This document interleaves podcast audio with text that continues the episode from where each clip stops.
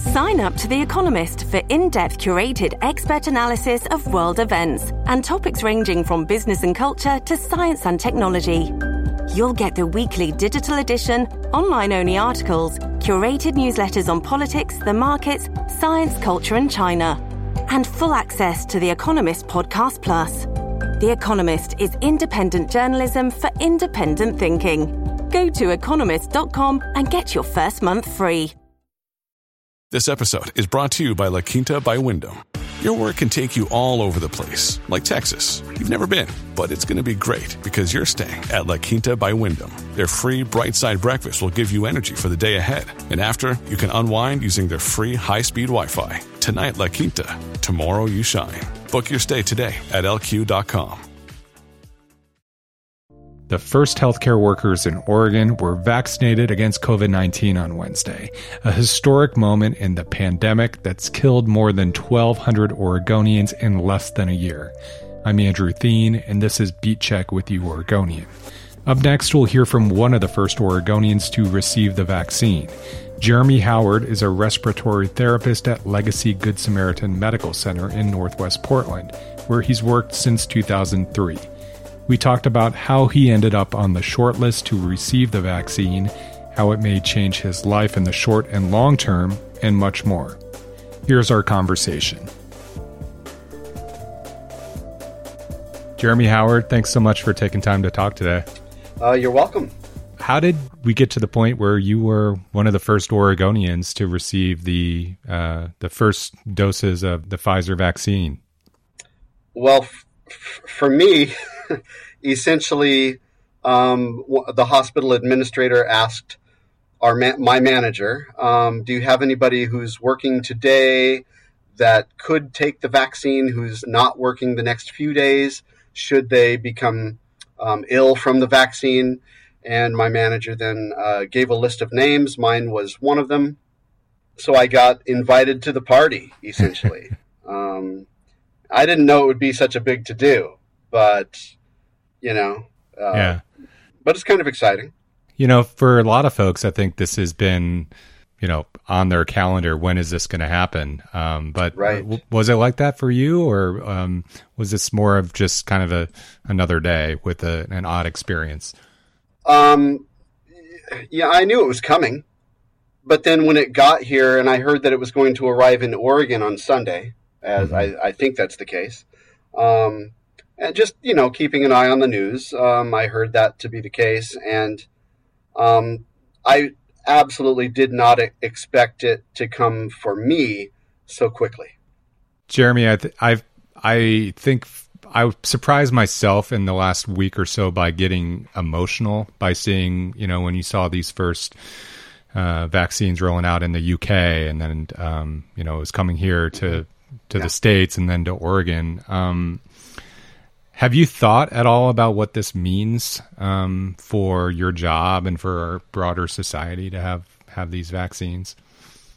Uh, I mean, I'm kind of forced into a position to think about it more today, uh, which is fantastic. Um, and uh, two things for me, I feel like I can see patients with COVID and care for them uh, with a little more sense of you know the the idea that if there is an exposure, if I'm exposed, and there have been many exposures, many uh, staff exposures. Um, if I'm exposed, I feel like after I get this, I think booster might be the the word, the second right. of the series. Um, I feel like I will be more protected. So um, it might allow us to do the job with with a, a reassurance that should we become exposed, there's less of a chance of contracting the illness, and also spreading it. Because if you right. don't get it, you won't spread it. So that really that's a big deal, and that can affect how we work. Um, I suppose there's the potential for kind of a I, don't want to say some, you know, it, it, could it could lead to behavior not being as thorough in, you know, taking off our PPE and not not being as careful because hey, if I, I won't get it. I don't know how that's going to go. I think we're going to have to stay on top of that, maybe mentally as uh, healthcare professionals. That hey, I got it, but still, we need to take precautions. In in terms of your your job, you're a respiratory yeah. Therapist, right? At Legacy Correct. Good Good Sam over in uh, yes. in Northwest yes. Portland. What has this year been like for you? I mean, can you take us through? I, I guess most recently, um, as we've seen numbers spike. I mean, what's what's your what's your day to day been like in your job? Well, take every process you have and change it hmm. right now, and then change it again tomorrow. Because when this thing first started out, um, we didn't know. Nobody knew. How does it spread? And we've come to realize that one of the highest risks of spreading this disease is through insertion of an artificial airway, an endotracheal tube, and which is what we do when we put somebody on a ventilator. This is something we do every day. Um, in addition to that, we perform other procedures, which we there's a, a, an acronym that we didn't know what it meant until COVID, and that's AGP. Okay aerosol generating procedure. And everything, almost everything that respiratory therapy does is an aerosol generating procedure that essentially has the potential to spread the virus. These are things that we would do every day before COVID with without a thought. Right. Uh, typically, uh, we may not even wear a mask. But now COVID has hit, and now we're learning that all of these aerosol generating procedures that we're doing are potentially uh, spreading the virus and may expose us to the virus. So we have to take every process we have um, in this field and apply layers of uh, protection for staff and alter the processes themselves. Change every process we have and scrutinize everything. And then the next day, some new data comes out and we have to change it again. And, and it's not only changing a process, it's quickly educating staff right. that this process is now different. It's been really tough. And eh, eh, every eh, on the day to day basis, you're dressed how? I guess. Um, what's your PPE situation? And can you describe what you have to wear? So when we have COVID patients, if they are not receiving aerosol generating procedures, mm-hmm. then we would typically put on um, an isolation gown, and we will always wear a mask these days, um, and some protective eyewear. So the mask mm-hmm. and protective eyewear is everywhere with every patient all the time right now. But when there's a COVID patient, if they're relatively well and they are not on life support or a ventilator, which may produce aerosols, yeah, then we'll just wear our masks, goggles, a gown, a disposable gown, and no problem. But then once they're receiving aerosol generating procedures or they're on a ventilator, um, then we have to wear extra respiratory uh, PPE.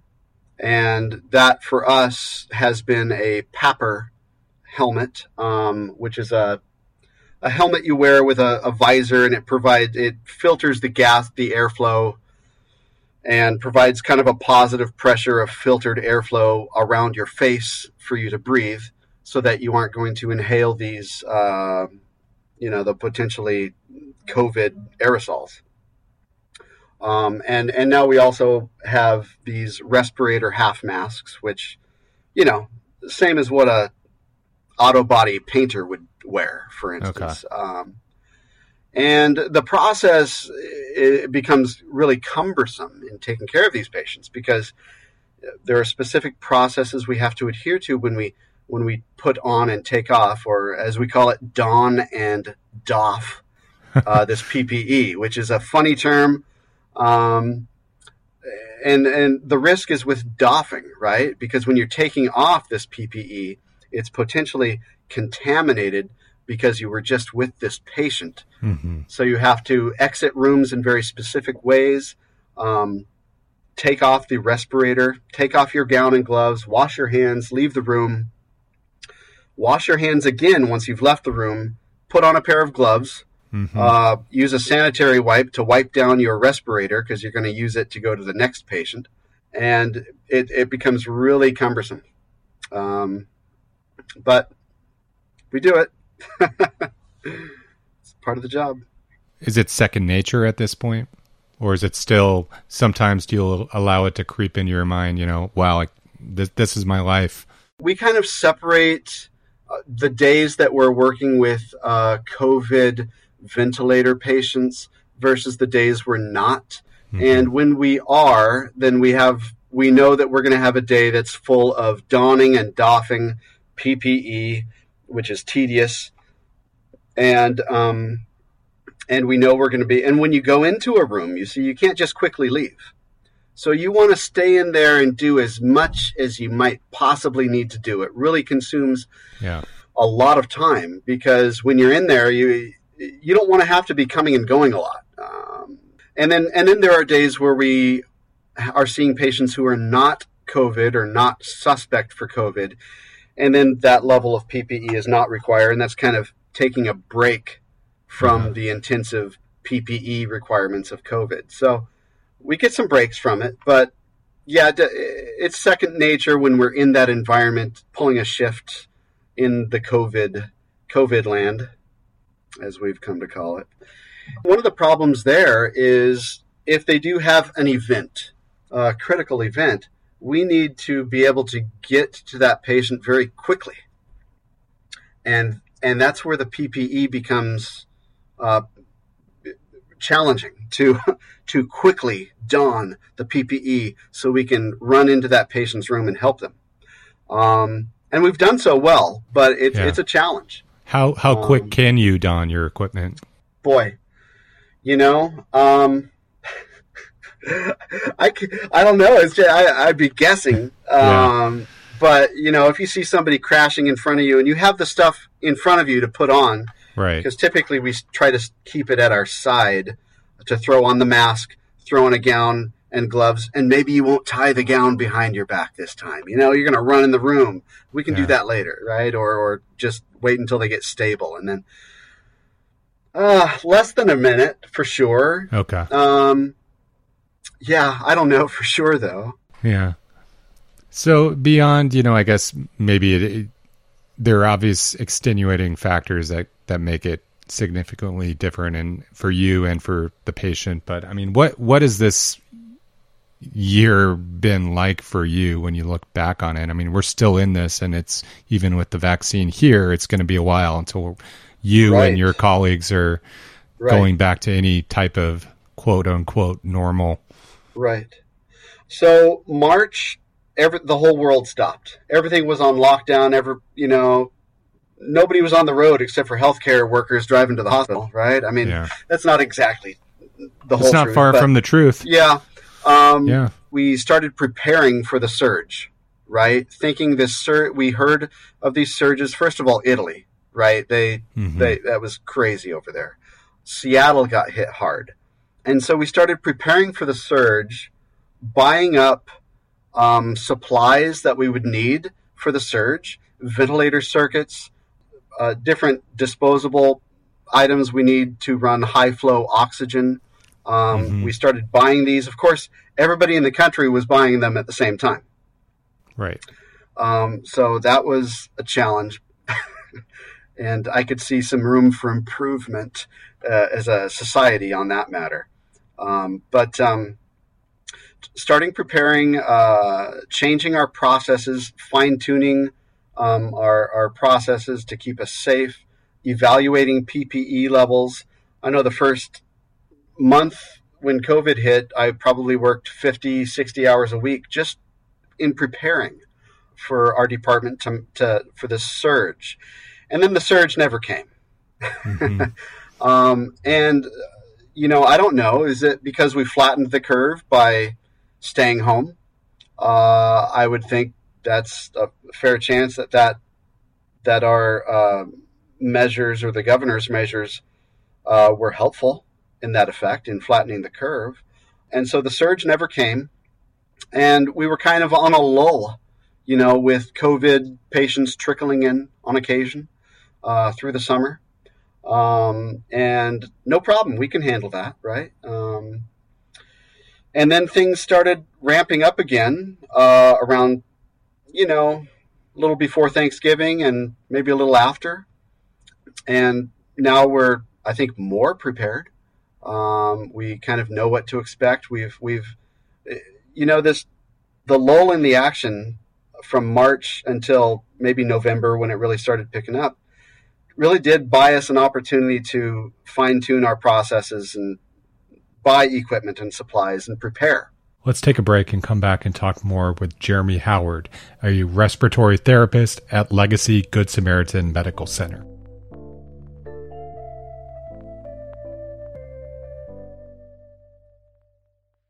We look nationally at uh, Oregon is is uh, you know, we have more than 1,200 deaths as of today and growing, but uh, it's one of the lowest in the country. And while things have gotten tight, they haven't gotten, from your perspective, as um, you haven't seen this overwhelming surge that we've seen in other states. Um, not as of yet, um, but there's another factor that some people don't realize that when it, you think of a surge as a mass of people coming in mm, within a short time frame Mm-hmm. And I think we may have avoided that to a great extent.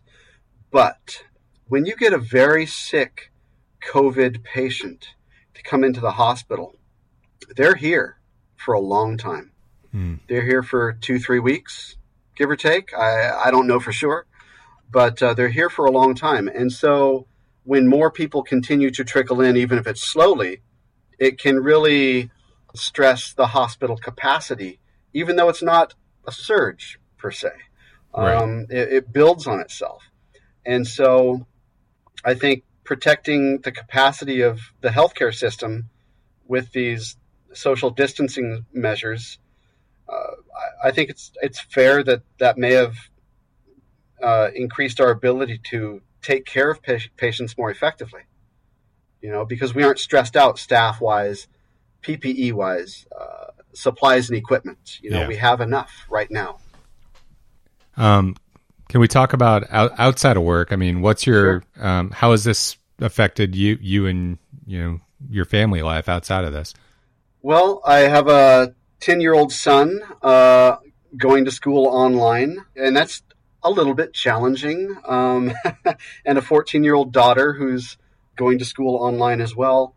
Um, 26 year old son who's um, you know, he's uh, kind of tough to find a job these days, and these when uh, uh, yeah, the restaurant industry is uh, closed up shop for a bit. Uh, my wife works uh, as an office manager at a CPA firm, so she's in the financial industry and yeah is able to work. So my wife and I both work full time.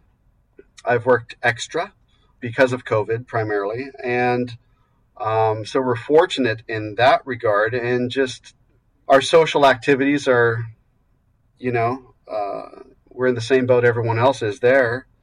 You know, um, one day you can go to a restaurant, the next you can't. um, yeah.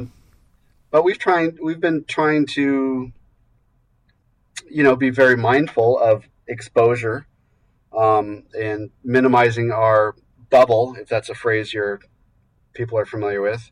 Going back to the vaccine, again, this sure. wasn't something you've given a, a, ton of thought to. Right. Um, right. It kind of fell in my lap. Um, I was asked, "Hey, uh, yeah, hey, do you want to you want to go to this thing tomorrow? They're giving out the vaccine. There might be a couple cameras there. Oh, all right." It turns out maybe it was a bigger deal than I had anticipated, and and you know, I, I work with COVID every day. I see it.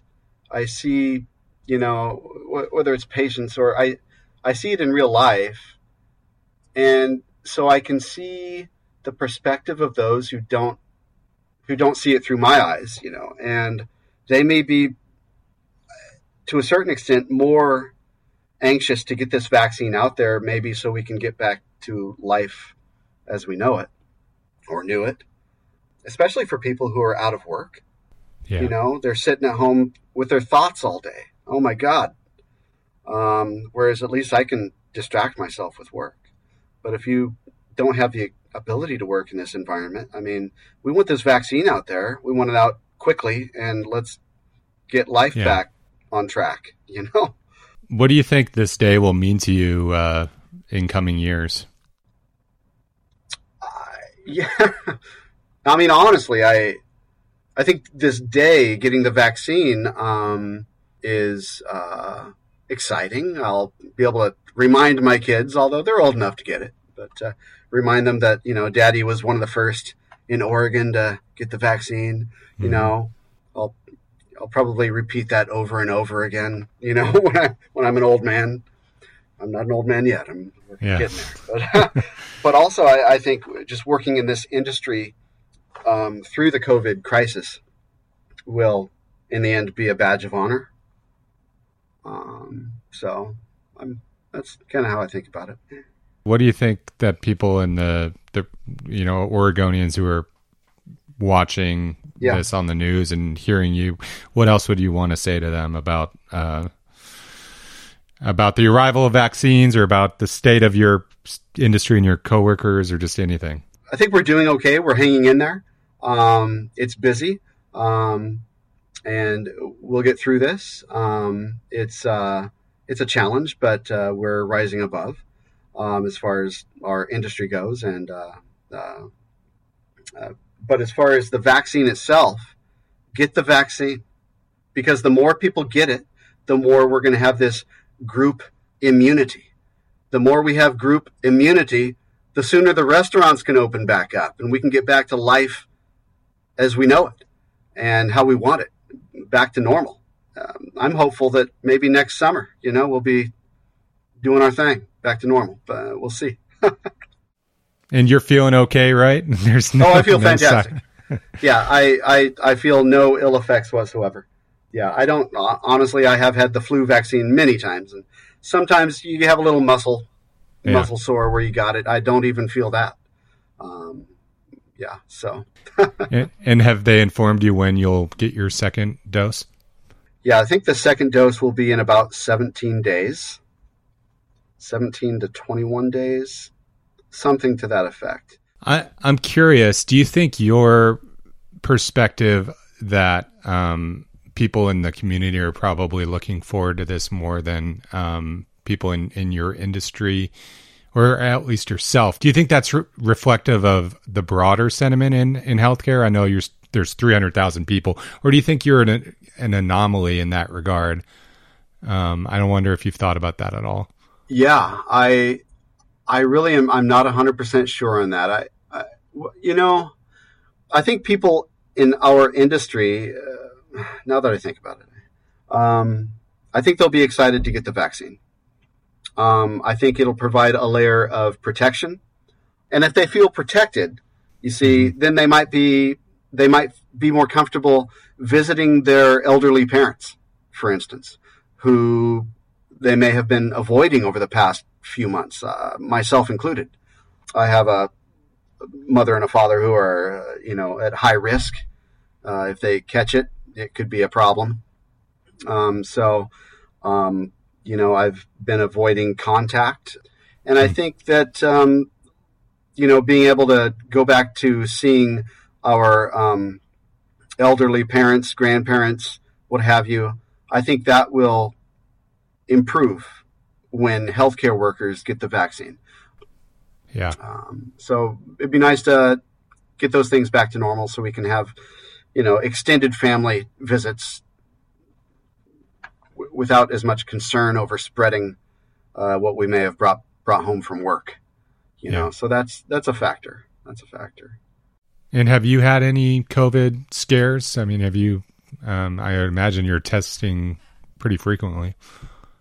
Um, I have not had any COVID scares, um, and um, have not had symptoms, and thus I have not been tested. Um, which may be a surprise to some, but we have policies in place where we monitor for symptoms daily, um, check for fever, um, loss of taste, mm any malaise, uh, any signs of flu-like symptoms, um, a cough that's unexpected, you know, things of that nature. We monitor that daily, and we have to attest to that. We have to sign a a form every time we come to work. And if we are feeling ill, we stay home. And I know many staff members have felt ill, stayed home, got well, and or got a COVID test. It was negative, and we're back to work. Thanks for what you do, and thanks for taking time to talk about it. You're welcome, and thank you.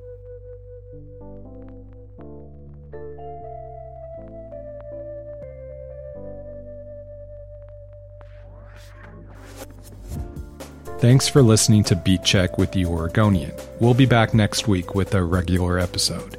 If you like the show, leave us a rating and review in Apple Podcasts, and subscribe to the Oregonian and Oregon Live to support our journalism directly.